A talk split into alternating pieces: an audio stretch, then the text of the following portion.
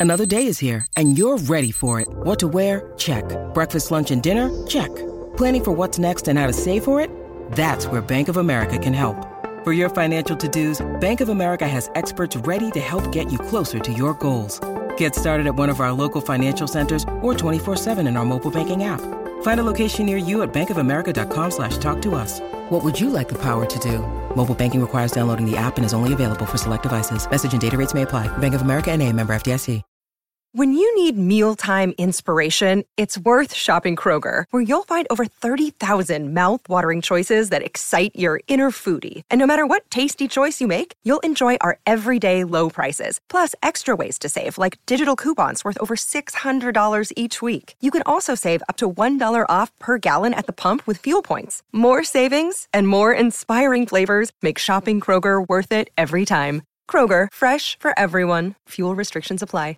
With threats to our nation waiting around every corner, adaptability is more important than ever. When conditions change without notice, quick strategic thinking is crucial. And with obstacles consistently impending, determination is essential in overcoming them. It's this willingness, decisiveness, and resilience that sets Marines apart. With our fighting spirit, we don't just fight battles, we win them. Marines are the constant our nation counts on to fight the unknown. And through adaptable problem solving, we do just that. Learn more at marines.com.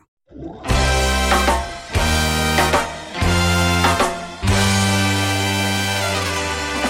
listening to the Red Seat Podcast, part of the Over the Monster Network. Red Sox fans have longed to hear it. The Boston Red Sox are world champions. Hosted by Jake Devereaux. It's gone.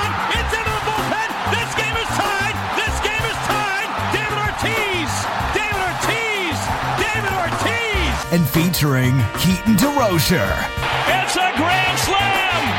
I'm telling you, it's time to party. Welcome back to the Red Seat Podcast. This is your host, Jake Devereaux, and today I am joined by Keaton DeRocher of Over the Monster for episode 256 of the show. Keaton, welcome back for another episode. How you doing, man? Great. Doing great. Yeah, do you have a nice bevy in front of you right now as we're about to record? Uh, just water. Same, same. Just Yeah, water in a Wahoo's fish tacos cup. Nice. Yeah, you you uh, you got to stay hydrated, so that's important. Uh, I'm drinking out of a Red Sox tumbler right now, so you know, appropriate for the podcast. But we're not here to talk hydration. We're here to talk Red Sox, and the Red Sox right now, uh, as we are currently recording, are playing uh, against the the Minnesota Twins at Target Field. Uh, it was not very full last time I was looking at the stands there, um, but it looks like a nice field anyhow. Have you ever gotten out there? I know you're a Midwestern guy. Have you ever been to a game at Target? I haven't. I haven't. Um, I think we actually had plans to go because uh, my girlfriend is from a suburb of Minneapolis, so we go back there quite often. Um, You should definitely go. but something happened and we weren't able to make it. I don't remember what it was, but we did have plans to go to a game one time. It just didn't work. Okay. Well, I, I'm I'm interested to hear the scouting report. I've always wanted to go there since it opened up. It looks like a, a nice little park. But anyhow, Red Sox have 34 games left, including the one that is currently being played as we record this. So as you listen to it, they'll have 33 games left. And uh, they are pretty much eliminated from the, the playoffs. We we were talking about uh, the playoff contention last week for the Red Sox, and their numbers were you know, pretty low back then, under 10%, but now Fangraphs has them at 2.8% to make the playoffs, and Baseball Reference has them at 0.6% to make the postseason. So effectively, uh, the Red Sox have been eliminated. And as a result of this, and, uh, you know, I don't know, maybe just finally uh, the higher ups over at uh, Baseball Ops and Bloom and crew wanting to make some moves, uh, they have finally DFA'd a couple of people from the bullpen. Uh, Hirokazu Sawamura and Austin Davis are no longer on this roster. Uh, they finally did promote Zach Kelly, which is a great thing. They also promoted Caleb Ort. Um, first of all, Keaton, what do you think about the promotion of Zach Kelly? This is something we've been clamoring for for a long time. Yeah, um, it feels um, overdue. I think you and I have been, you know, for the past few pods have been talking about him and Bazardo and Frank German as some guys we like to see at the major league level to see what they can do and see what basically kind of uh, petition for their role on the, the 2023 team and what they could potentially do. So uh, it's nice to see one of those guys finally get up here uh, because for pretty much the whole season, uh, what the middle relief uh, at the major league level was doing was pretty crappy. Um, so we kept looking for there had to be options somewhere, uh, anywhere out there in the universe. Uh, so it's, it's good to see some of that finally happening, even though we've really kind of felt like, I don't know, two weeks ago was probably a, a more fitting timetable for this to, to start happening. Um, but, you know, better late than never. Yeah, it does feel uh, too little, too late. Feels like they should have done this. I don't know, probably, uh, maybe two months ago, something like that. Um, yeah, maybe yeah. I'm being a little bit aggressive by saying two months ago, but at least a month ago, it felt like this this move should have been made. Uh, really interesting note about uh, Zach Kelly, and uh, you know this comes from the Twitter account of uh, Jake Ignazewski, uh, who runs the Locked On Red Sox podcast over there. Uh, he said, you know, a, a, little bit about um, the journey that Zach Kelly has taken to get here. So 2017, he signed for 500 bucks as an undrafted free agent by the A's. He was released by the A's in 2018. Uh, had surgery on his UCL, Tommy John, uh, in 2020. 2021 signed by the Red Sox, and uh, 2022, you know, making it all the way to the show. So he's had a, a hell of a long road. Um, pretty cool to see a guy like that stick with it so long and, you know, get rewarded by the game. He signed for $500? $500. Wow. Only the A's would sign someone for $500. That's nuts. Yep. Quite a journey. Yeah, that's incredible. Yeah, really is. Got to root for guys like that. Absolutely. Very cool story. Um, you know, on on the the other side of things though, uh, Caleb Ort not new uh, to to us. He's been up here before. Um, Caleb Ort probably only promoted because he was already on the 40 man roster. I'm a little bit unsure as to why the Red Sox have been so protective uh, of these 40 man spots and why they've been so unwilling to churn uh, these guys a little bit more. Caleb Ort, I certainly wasn't impressed by uh, when he came up here uh, last time, and I'm bringing up his numbers right now.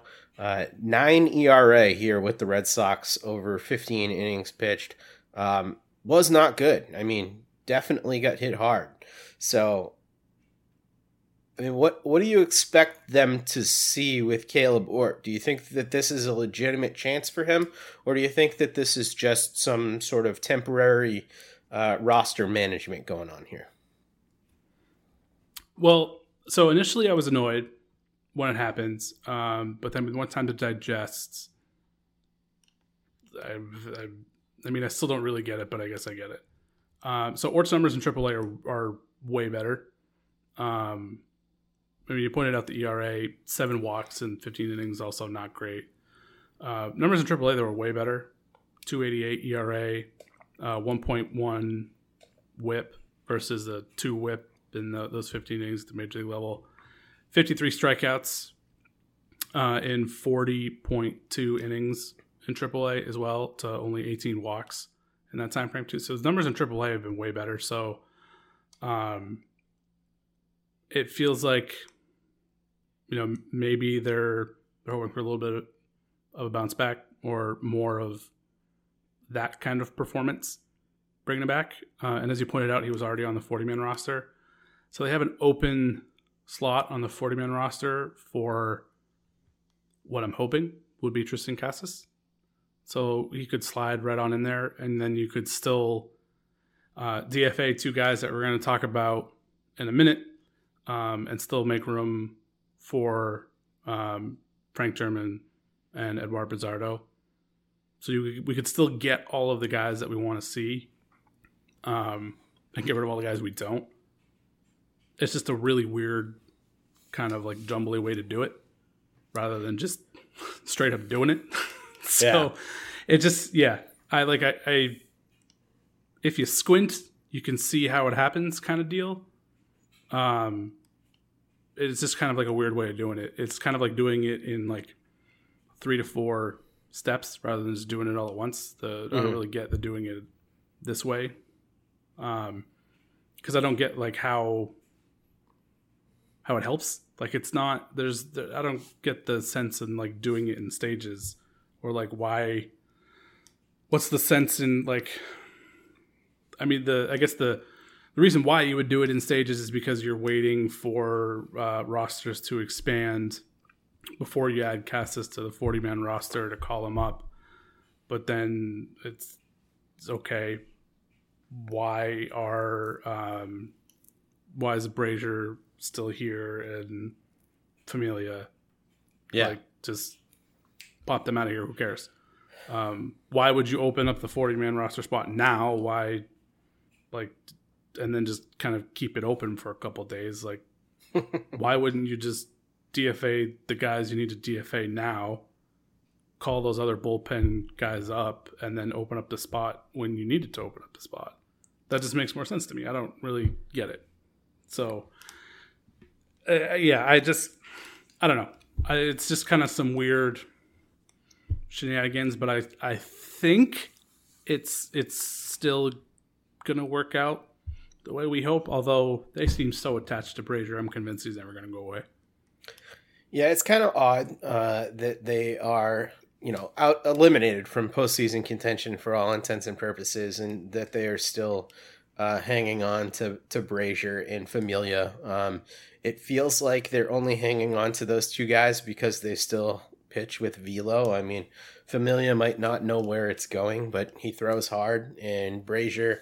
You know, same thing. He misses his spots, but he's been cranking it up to 98, and occasionally he throws a nasty slider, which, you know, he shows flashes of looking like a back end guy. But, you know, the other thing that I was thinking that might have impacted this is, um, you know, they made these moves yesterday on the 28th.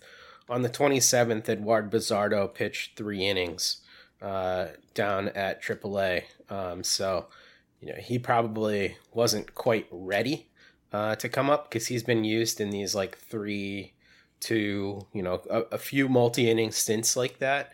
Um, so perhaps he wasn't ready. And, and Frank German has been used uh, in, in some save situations for AAA Worcester too. So you know I agree. I think it would have made sense to do all of these things at the same time. Um, I don't I don't see the value of Brasier and Familia on a team that is uh, not contending right now. I think you got to give these guys the auditions, and then you know to to get to this later on. I guess you know we'll get to it now because we're already kind of jumping ahead. But rosters are going to expand uh, on the 28th, on, uh, or to 28, I should say, on September 1st. Um, and you know it's logical at that point when you add two roster spots that Casas and Wong uh, would get those two spots if you were gonna you know, audition all the bullpen names now. So uh, it's just a, an odd order to do this. And, and we did get a listener question about this from Patio D. He says, Why have the Red Sox been so reluctant to bring up AAA guys over the last month? Isn't it good to have an extended look at guys this time of year so you know what you have for 2023? I'm thinking about Wong on also relievers Kelly and German. Um, absolutely. I mean, I, I agree with Patio D. I think having the ability to see these guys at the major league level for a longer period of time is probably a good thing. But I also do recognize the fact that, like, you know, the Red Sox have a lot of eyes on AAA Worcester, so they're they're still constantly getting reports from the coaches down there who are working with these guys, and you know, they're people who are seeing these guys perform every day. Um, so, you know, I I think there's definitely some element of that to it, but you know, I don't know. Do you have any other theories as to why they haven't been doing these things sooner? No, none at all whatsoever. Yep, quite odd. Okay. So with uh, all the bullpen shakeup stuff, Keaton, I wanted to take a look at the bullpen names that we've been talking about and play a little game of whether or not you think they're going to be on the team in 2023. Okay? Okay. All right, let's start with the easy ones. Whitlock. Yes. Will he be in the pen or the rotation? Uh, rotation. Okay, I agree. John Schreiber. Yes. Matt Barnes. Yes. I kind of think so too. Uh, Matt Strahm. Will, will they re-sign him?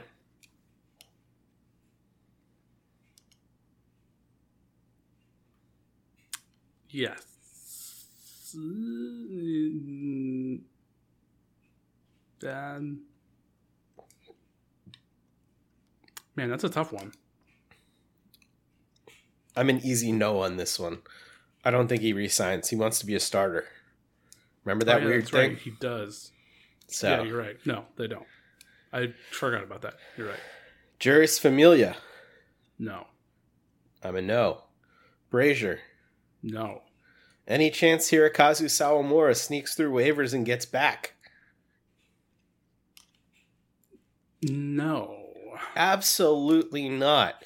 I have no idea. So, out of all of these guys that they chose to DFA, the fact that they chose Hirokazu Sawamura over Brasier and Familia is kind of befuddling to me. And I know that people are going to say, dude, he can't pitch at home. His, his home splits have been awful. Yes, his home splits have been awful, but the dude throws a 93 to 96 mile an hour splitter you know, and he's been electric on the road. I was a little surprised that Sawamura was the first one to go, only because stuff wise, he's definitely been my favorite out of that back end group of like crappy relievers. Um, but it's just been so clear all year long that Alex Cora has not trusted him to the same degree that he has Brasier and some of these other guys. Yep. So, uh, Austin Davis, any chance at a reunion there? No. I'm going to say no as well. Um, and then let's go with the new guys here. Uh, is Bazardo on the team next year?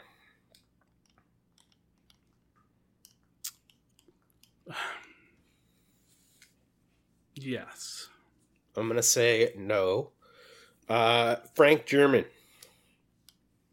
Yes. I'm going to say yes. Zach Kelly. Yes. I'm going to say yes as well. Uh, Caleb Ort. No. I'm going to say no. Uh, Darwinzon Hernandez.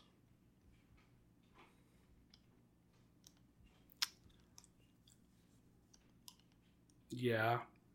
Well, I think so too. He's a team- lefty with electric stuff. by team, do you mean like on Like in the org still. Oh, okay, yeah.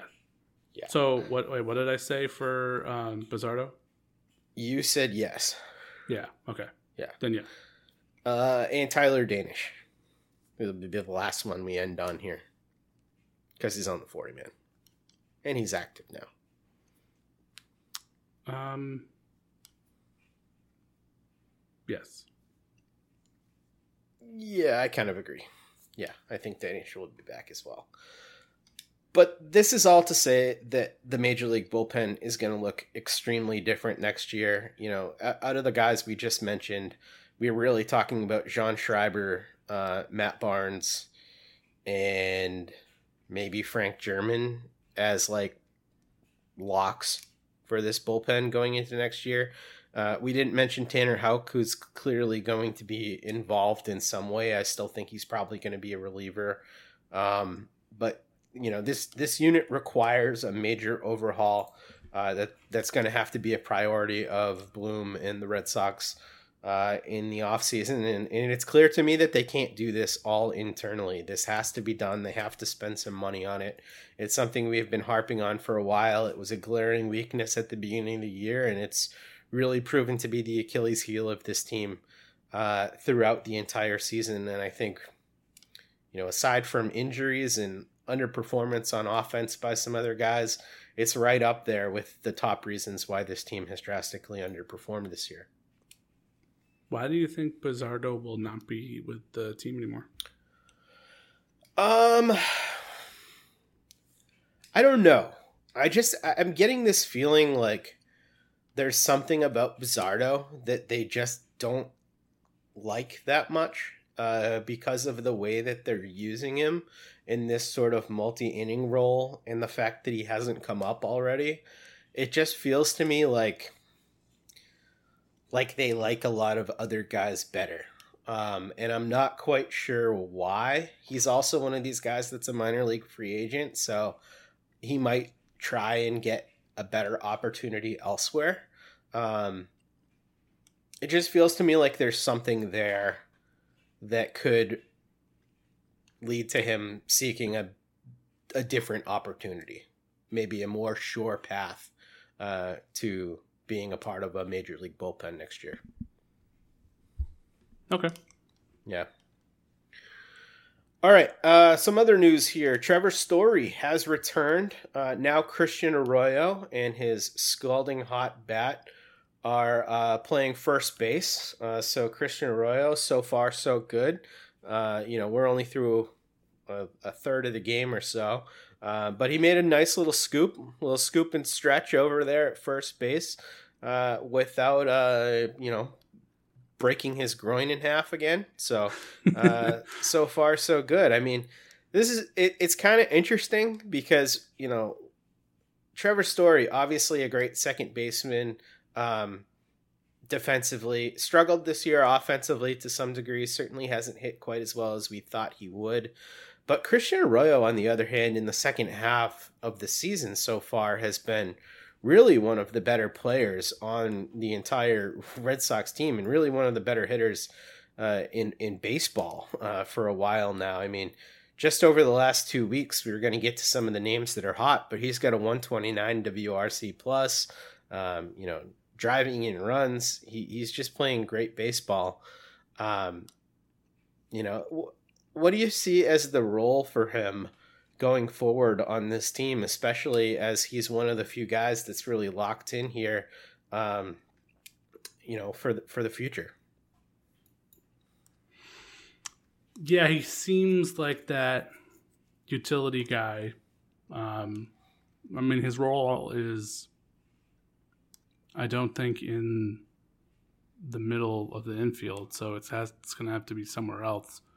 Um, but he seems like just a, a utility guy that'll get a bunch of at bats at a bunch of different places. Because um, the team determined to get him, you know, get him at bats in places to play. They're just going to, you know, play him in positions he may not be, you know, super familiar with. Um, but you know, he's been, you know, uh, up to the task so far tonight um, in a better way than he was before. So, um, unless God forbid the worst happens, and you know if they do need him to play a middle infield position, then it seems like they're comfortable with that potential solution. Yeah, I mean, I don't know how it would work if Xander left uh, in the offseason and you know, we don't have to really get into that, but hypothetically, if Xander was to leave, and if the Red Sox didn't re, uh, you know, re-sign him or go after Trey Turner or uh, Carlos Correa or Dansby Swanson or any of the other names that are out there, and theoretically, Trevor Story could move over to shortstop if his arm is good enough to do that. Would you be comfortable with Christian Arroyo being the everyday second baseman with what you've seen from him in the second half this year? No. I mean, it's Feels, been nice, but yeah. no. why why are you a no on him given what we've seen offensively? I don't think that um, this is who he can be over an entire season. Uh, it's been a nice little second half for him um, but I'd also want more power out of that position. Mm-hmm. Um, and I mean, the speed's not really that's not really that big of a deal there, but more power out of the position. Um, the defense is fine, but um, also more consistency. Like this is really kind of like a like a scalding second half Mm-hmm. that he's been on, um, and his career numbers have never really been anything like this. This is also the most games he's ever played in the season. So I don't think this is something that's sustainable over an entire 162, or if you gave him, you know, 140 games. I don't think this is the Arroyo that you would see.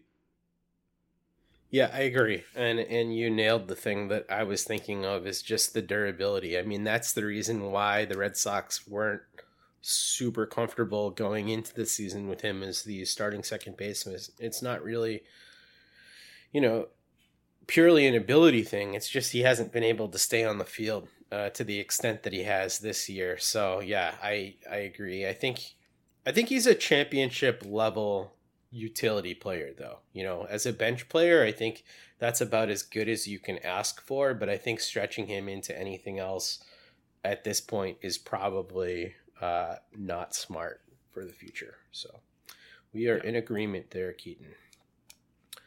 Um, but i wanted to look at some of the players uh, on the roster uh, both on the hitting and pitching side who have been hot over the last uh, couple of weeks here, and uh, you know we'll we'll start with the the hottest player over the last week uh, since he's been called up for the Red Sox. Franchy Cordero has four home runs uh, over the last week here, six games played, 15 plate appearances. Um, so he's batting 385 with four home runs. His slugging percentage is over a thousand uh, since he's been up. That's been very nice. However, he's striking out at 40% of the time. So it's clear that Franchy's approach hasn't changed all that much, even though he's having success with it. I heard you talking to Bailey about this on the Precap podcast, and you guys were envisioning what his role may or may not be for the 2023 season. Have you seen enough progress from Franchi this year um, to say that he could be one of the four bench players for this team next year? Because I don't think that it's a good situation for him to be a starter for this team, whether that be in the outfield or certainly not at first base. God forbid at first base. Um, but I mean, what do you think? Do you think he can really handle that role? I mean, tonight he's playing center field. Uh, you know that's kind of fun because he's he's played 15 games of center field down at Worcester. He can play all three outfield spots, but I just wonder, like, is he a better option there than a guy like Rob Refsnyder? So yeah, that is interesting because what made me think things could be different for Franchy when he was doing well in the first half of the season was the strikeout rate. He had cut it pretty decent chunk, uh, even though he wasn't hitting homers. And I thought that that had kind of signified that he had changed his approach. It seems like he decided that was boring and started selling out for power again. And that has led to the massive uptick in strikeouts and correlating in the increase in homers, um, which makes sense. That all adds up. Um, however, that's not great for, you know, being able to uh, consistently perform in the major leagues. So um, I was kind of hoping he could just keep the strikeouts down, but also hit for power. Maybe that's just not his thing. So, um, I mean, I don't really know where he fits. So, I mean, fourth outfield is at best where he fits. Um, but I would also rather, I would say, as the team is constructed right now, um, that would be his role going into 2023, which is ultimately what Bailey and I landed on in Mm-hmm. the precap there. Um, I would rather see somebody else in that role who's not in the organization. Um, but I feel like that's probably not going to be the case. probably won't. I don't know. Really, I don't. It doesn't seem like a priority for the. They have enough priorities um, for starters and everyday players that they need to fill that it doesn't seem like um, you know an active role they would go out and search for when they have Franchy as somebody that they can toss in there. Um, so it feels like that's probably ultimately what will happen there, but um, we'll probably just end up seeing a bunch of hot streaks like this where um, he'll go on a run of striking out a bunch and hitting some homers, um, or if he can relax enough, um, you know, just put the ball in play enough and get on base and just do enough to turn the lineup over sometimes. Yeah, for me, I think it comes down to whether or not you prefer Franchy or Rob Refsnyder uh, next year, especially if what you know you alluded to happens if they focus more on the starting players and you know they do have some options for fourth outfielder here under team control. It's going to be rob refsnyder's first arb uh, or second arb next year. But he's not going to command like a huge amount of money so he's definitely going to be a cheap option as well. I've kind of loved rob refsnyder in that role as fourth outfielder um, and pinch hitter, um, which he's delivered some really clutch professional at bats in, in pinch hit situations. 147 WRC plus on the season, over 127 plate appearances. Um, he's kind of the ideal bench guy for me. Like if if you have a bench next year that's Refsnyder, Arroyo, um, Reese McGuire, or Connor Wong, uh, and you know one other guy who you know maybe we're not thinking of or maybe isn't on the team right now. Um, i think you're in really good shape from that perspective. I you know i don't think bobby dalbec is necessarily the ideal guy for that role but um, i think you're in really good shape at that point. I think i prefer franchy. So is it just like the power that you prefer from Franchy, or is it do you do you think that he's ultimately like the better outfielder as well? Um, yeah, both. I also like this is the best season that Refsnyder has ever had by like a long shot. Mm-hmm. Um, so I don't think again this is something that you could consistently expect, even especially I feel like in a fourth outfield role, mm-hmm. um, where he's not getting consistent at bats. I don't think you could count on him to kind of come out um, or come in cold. Um, I think he probably would give you the better at bat. Um, I don't think that's actually. I don't think that's a question at all. Refsnyder probably would give you the better at bat. Right. If you're looking for just one pinch hit at bat late in the game, he was probably be your guy. But if you're, um, if you're looking for a fourth outfielder to like get starts and like full at bats uh, in a game every now and then, um, maybe once a week, maybe twice a week, uh, I think I'd rather go Franchy. Okay. Okay. Um, all right, let's look at conversely on the other side of things. We talked about a couple guys who have been hot over the last two weeks in Franchy, uh, Rob Refsnyder, um, Christian Arroyo as well. But conversely, on the, the side of guys who have been very, very cold over the last two weeks, would you have a guess without looking who has been the coldest hitter on the Red Sox over the last two weeks? Who is the clubhouse leader in worst WRC plus over the last two weeks? Rafael Devers. It is Rafael Devers. Yeah. Yes. Uh, he has been a nightmare at the plate. 27 WRC plus over the last two weeks. Um, you know, he's not striking out a ton, still 18% K rate, but his swing just has not been quite right. Uh, he's he's actually had a pretty brutal August as well uh, over the whole month, but you know, a little bit surprising there. What do you think's going on with Rafi? No idea. Um, I mean, watching him, it doesn't look like he's having bad at bats. He's just kind of having bad results, and um, I don't really get it. it I think it seems like it's maybe health. it's piling up. I think it's health, man. I think it's it's been since that that little uh, hammy tweak that he had. You know, he it seems like he just doesn't have That could be maybe it. his legs under him fully or something. I don't know. Seems like something might be mechanically off. You know how we read that Xander article last week and he was talking about how when he got injured, like things started to slightly tweak in his swing. I kind of feel like that Yeah. might be going on with Devers right now. Yeah, I mean that certainly would explain it. Yeah.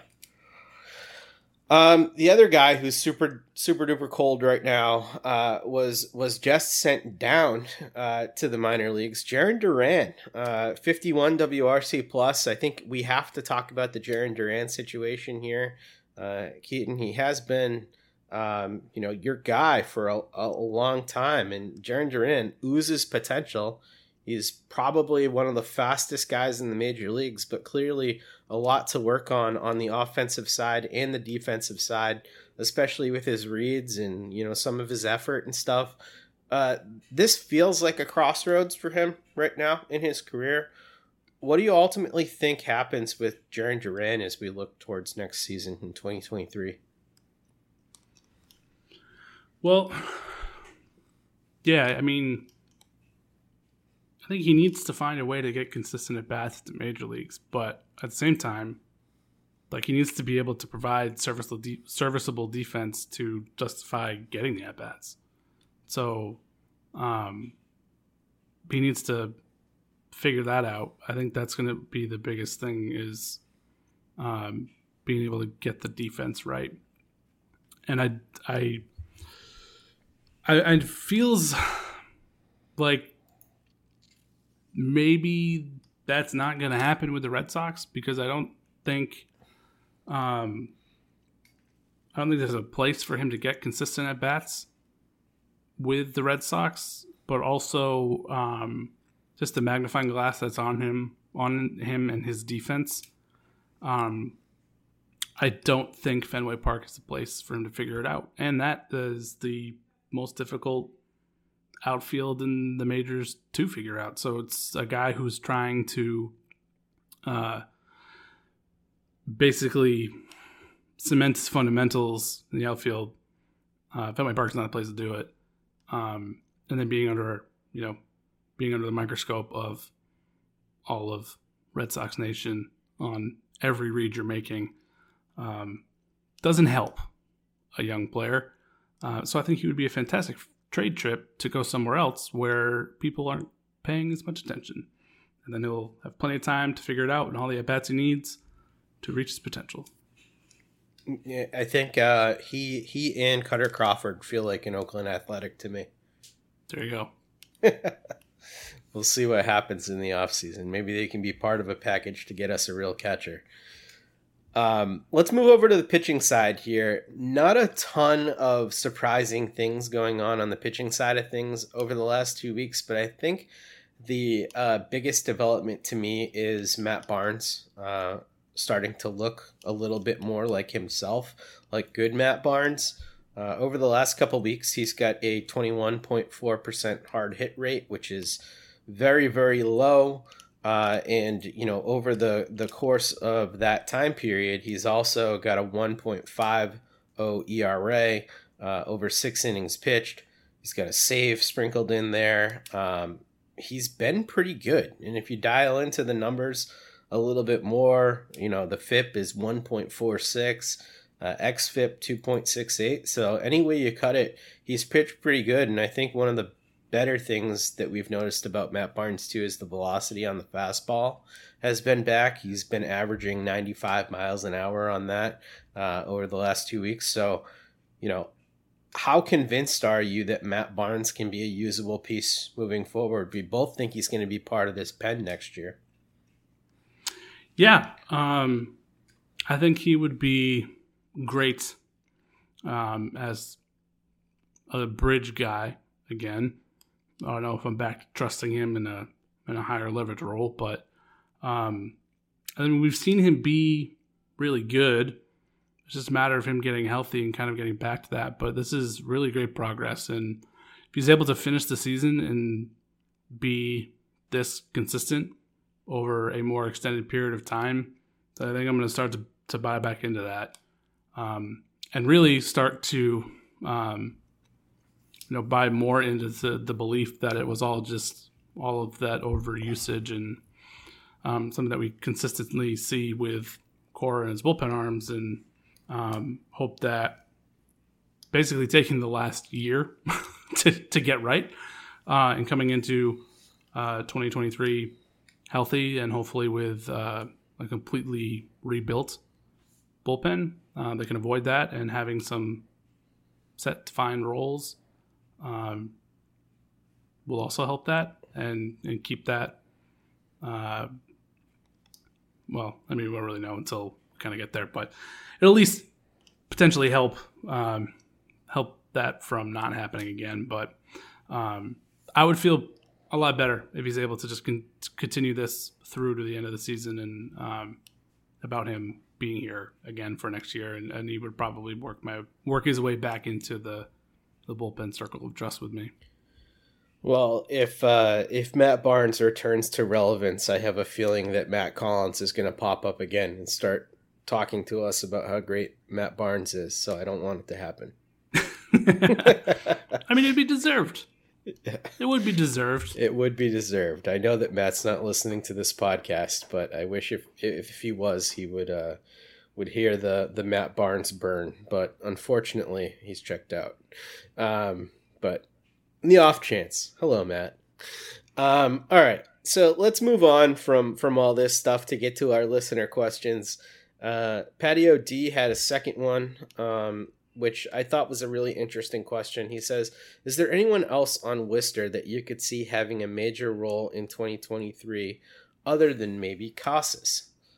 Um, and so I was perusing the roster over there, and uh, there were a couple of names that stood out to me.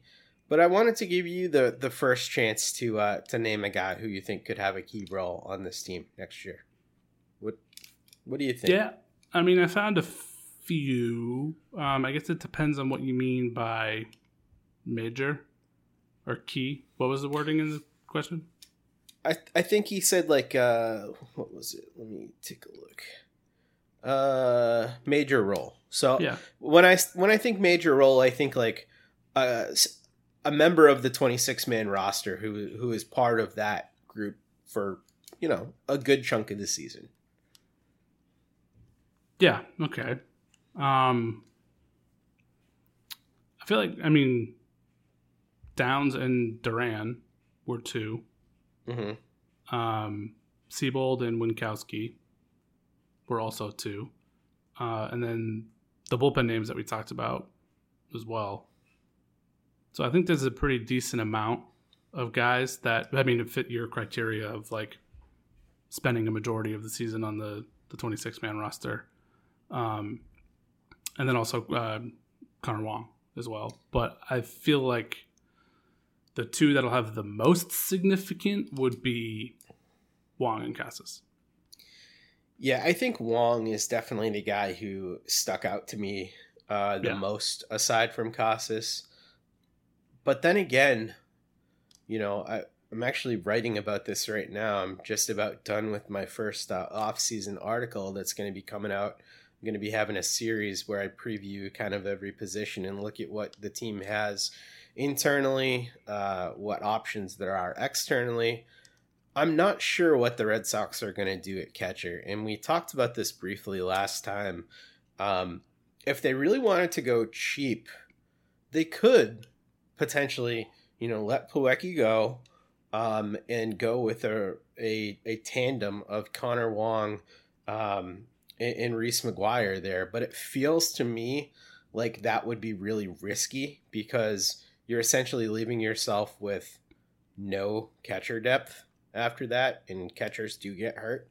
Um, so I think that they are gonna like Connor Wong to be, you know, the guy who's starting the year as the catcher at AAA, unless of course they move Reese McGuire or something like that in a in a trade. But it feels like he's gonna be sort of the emergency guy, not necessarily uh, the backup right away.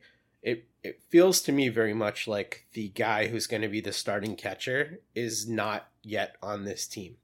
Um, and that Reese McGuire is going to be the backup. Is is that kind of the way that you're leaning as well, or you know, do you feel like this tandem of, of Wong and um, and and McGuire would be serviceable for next year? I think it could be serviceable depending on what the rest of the lineup looks like. Um, but I think there would need to be a lot of other stuff filled in for that to be the case. Um, but yeah, I right now I'm with you leaning that the, I believe the starting catcher is not currently uh, in the organization. Yeah. And on on the pitching side of things, I would definitely say I think German is going to be part of uh, the 26 man for a good chunk of next year. I would say Bryan Mata definitely has a really good shot uh, of being part of the team for a significant portion of time. And uh, one other guy we didn't really talk about uh, when we mentioned pitchers is is lefty Chris Murphy. Um, you know he's he's currently pitching out of the rotation there, but Chris Murphy's a guy who I could see getting um, some time in the major league bullpen next year as a lefty, um, especially because you know when we looked at the bullpen right around the All Star break, it looked like we were going to have you know four four lefties in the bullpen potentially. I remember talking about the surplus of lefties um, that that could be had over there, um, and that just really hasn't come to fruition um, because of injuries and underperformance and all sorts of other things. Um, so I could see Chris Murphy kind of emerging in that role as a lefty out of the bullpen next year. Yeah, that makes sense. He's got really good stuff. So well, we've heard that before. yes. Um, next question comes from TJ McPhee, and he says, "Should Bello start next season in this rotation? Is number three starter too aggressive, or is Whitlock the number three? Uh, I don't think three is too aggressive. Um, I'd be fine with him starting in the rotation.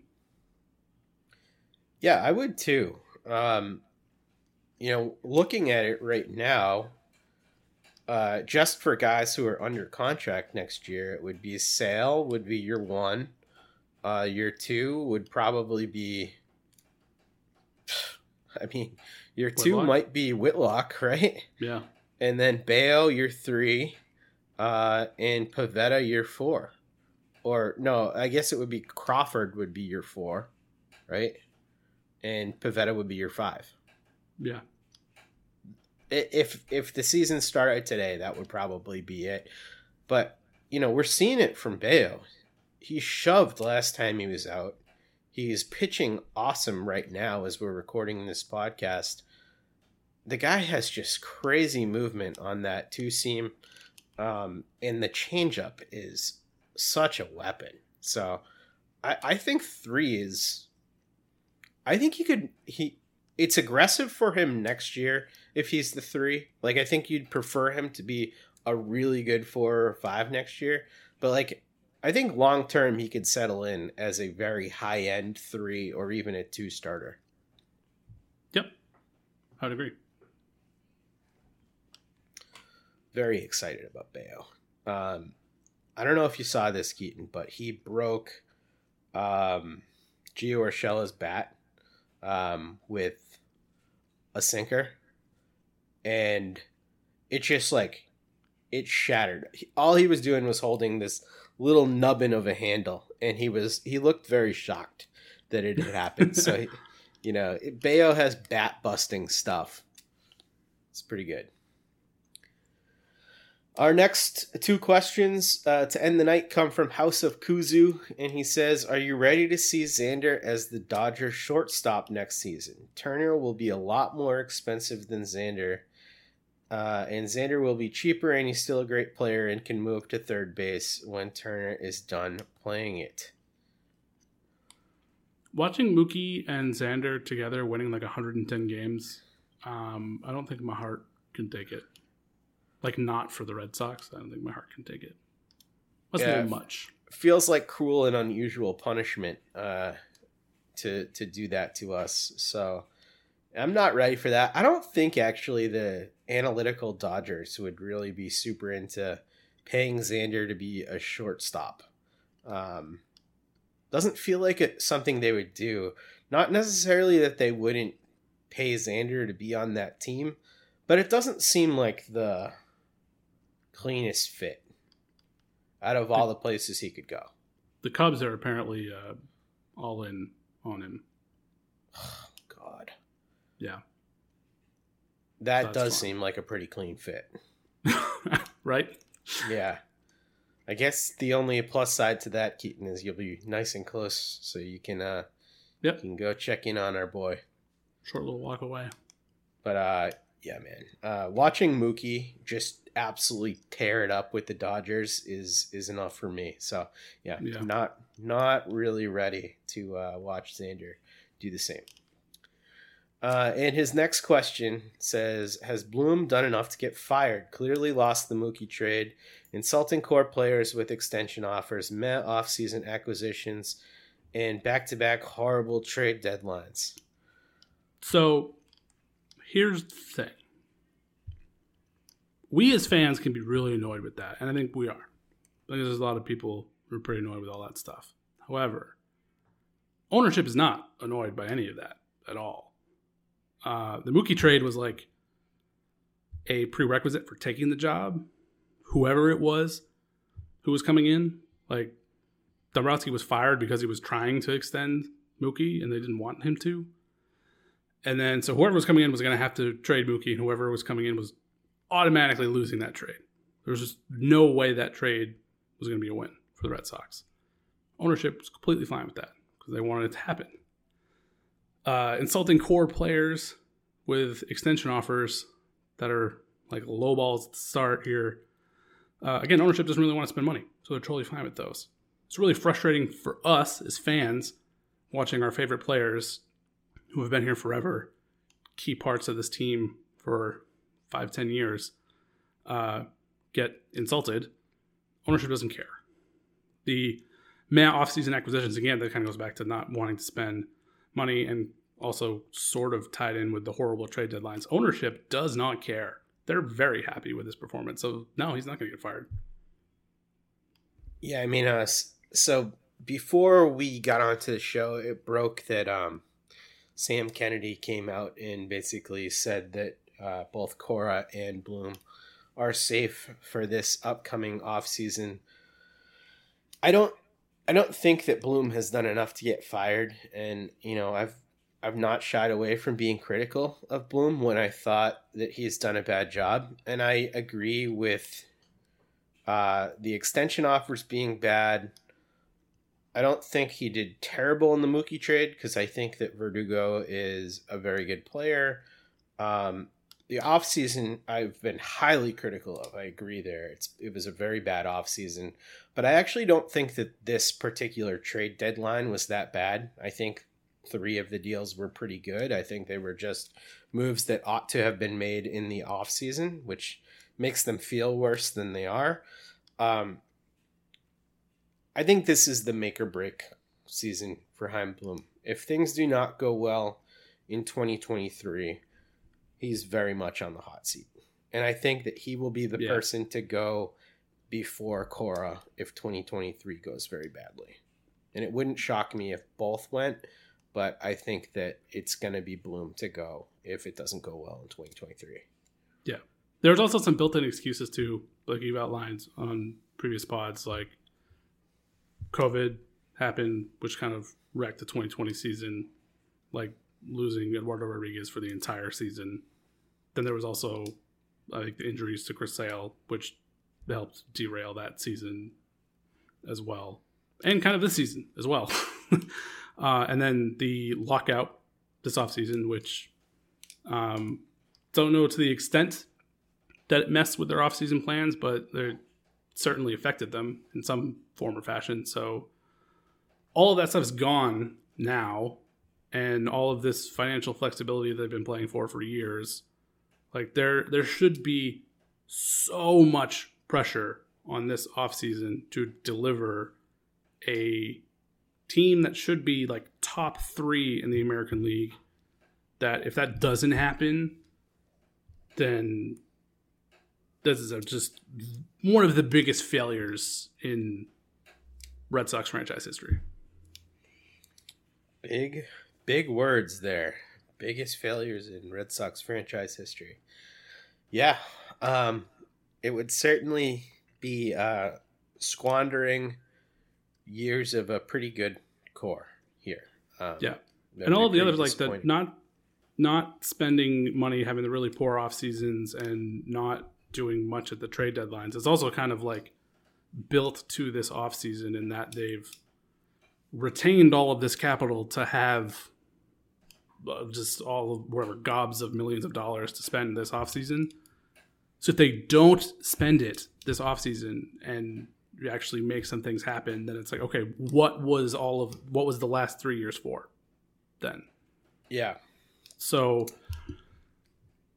he I like it's been frustrating as a fan, but he hasn't done enough to get fired and it as frustrating as it has been, I don't think he's actually had a true offseason to um, basically show what he can do as a general manager. As much as I disagree with the like with the not spending and like you're the Boston Red Sox, it doesn't matter mm-hmm. kind of thing. Like all that excuse is gone now.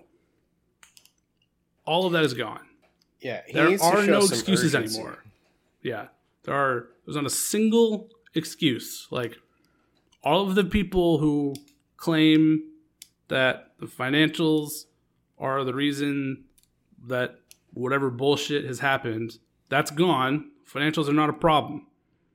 So if they don't put the team on the field that they claim they want to put, that they've been claiming for the past three years, that they've wanted to put on the field, if that isn't the team that is on the field, that is a massive failure. Amen. All right. Well, that feels like a good place to end the pod tonight. Um, Keaton, thank you for joining me. Listeners, thank you for listening to this episode. Uh, if you would like to uh, rate and review us, we would appreciate that. Go on to uh, iTunes, give us a five star review.